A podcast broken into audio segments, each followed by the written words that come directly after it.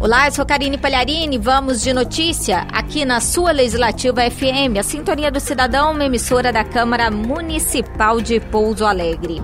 A Câmara Municipal de Pouso Alegre aprovou em única votação, em sessão extraordinária, no início da tarde desta sexta-feira, 18, o projeto enviado pelo Poder Executivo que cancela o ponto facultativo do carnaval na cidade entre os dias 28 de fevereiro e 2 de março por causa do aumento do número de casos de Covid-19 na cidade e na região, a prefeitura decidiu não decretar o ponto facultativo no período de festa.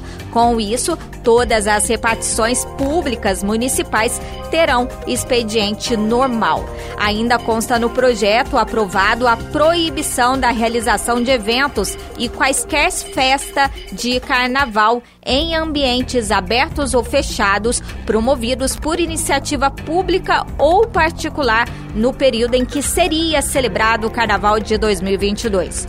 O objetivo da medida é evitar aglomerações. Hélio Carlos de Oliveira e Dr. Edson votaram contra o projeto. Durante a votação da matéria, ocorreu um pedido de destaque feito pelo vereador Dr. Edson do Cidadania. A intenção era desmembrar o projeto, votando os dois artigos constantes na matéria de modo individual. A posição do vereador era manter a proibição das festividades, mas manter o ponto facultativo, segundo ele, pensando nos profissionais da saúde. Acompanhar ganharam o destaque os vereadores Wesley do Resgate, do PP, Hélio Carlos de Oliveira, do MDB, Gilberto Barreiro, do PP e Oliveira Altair, do DEM.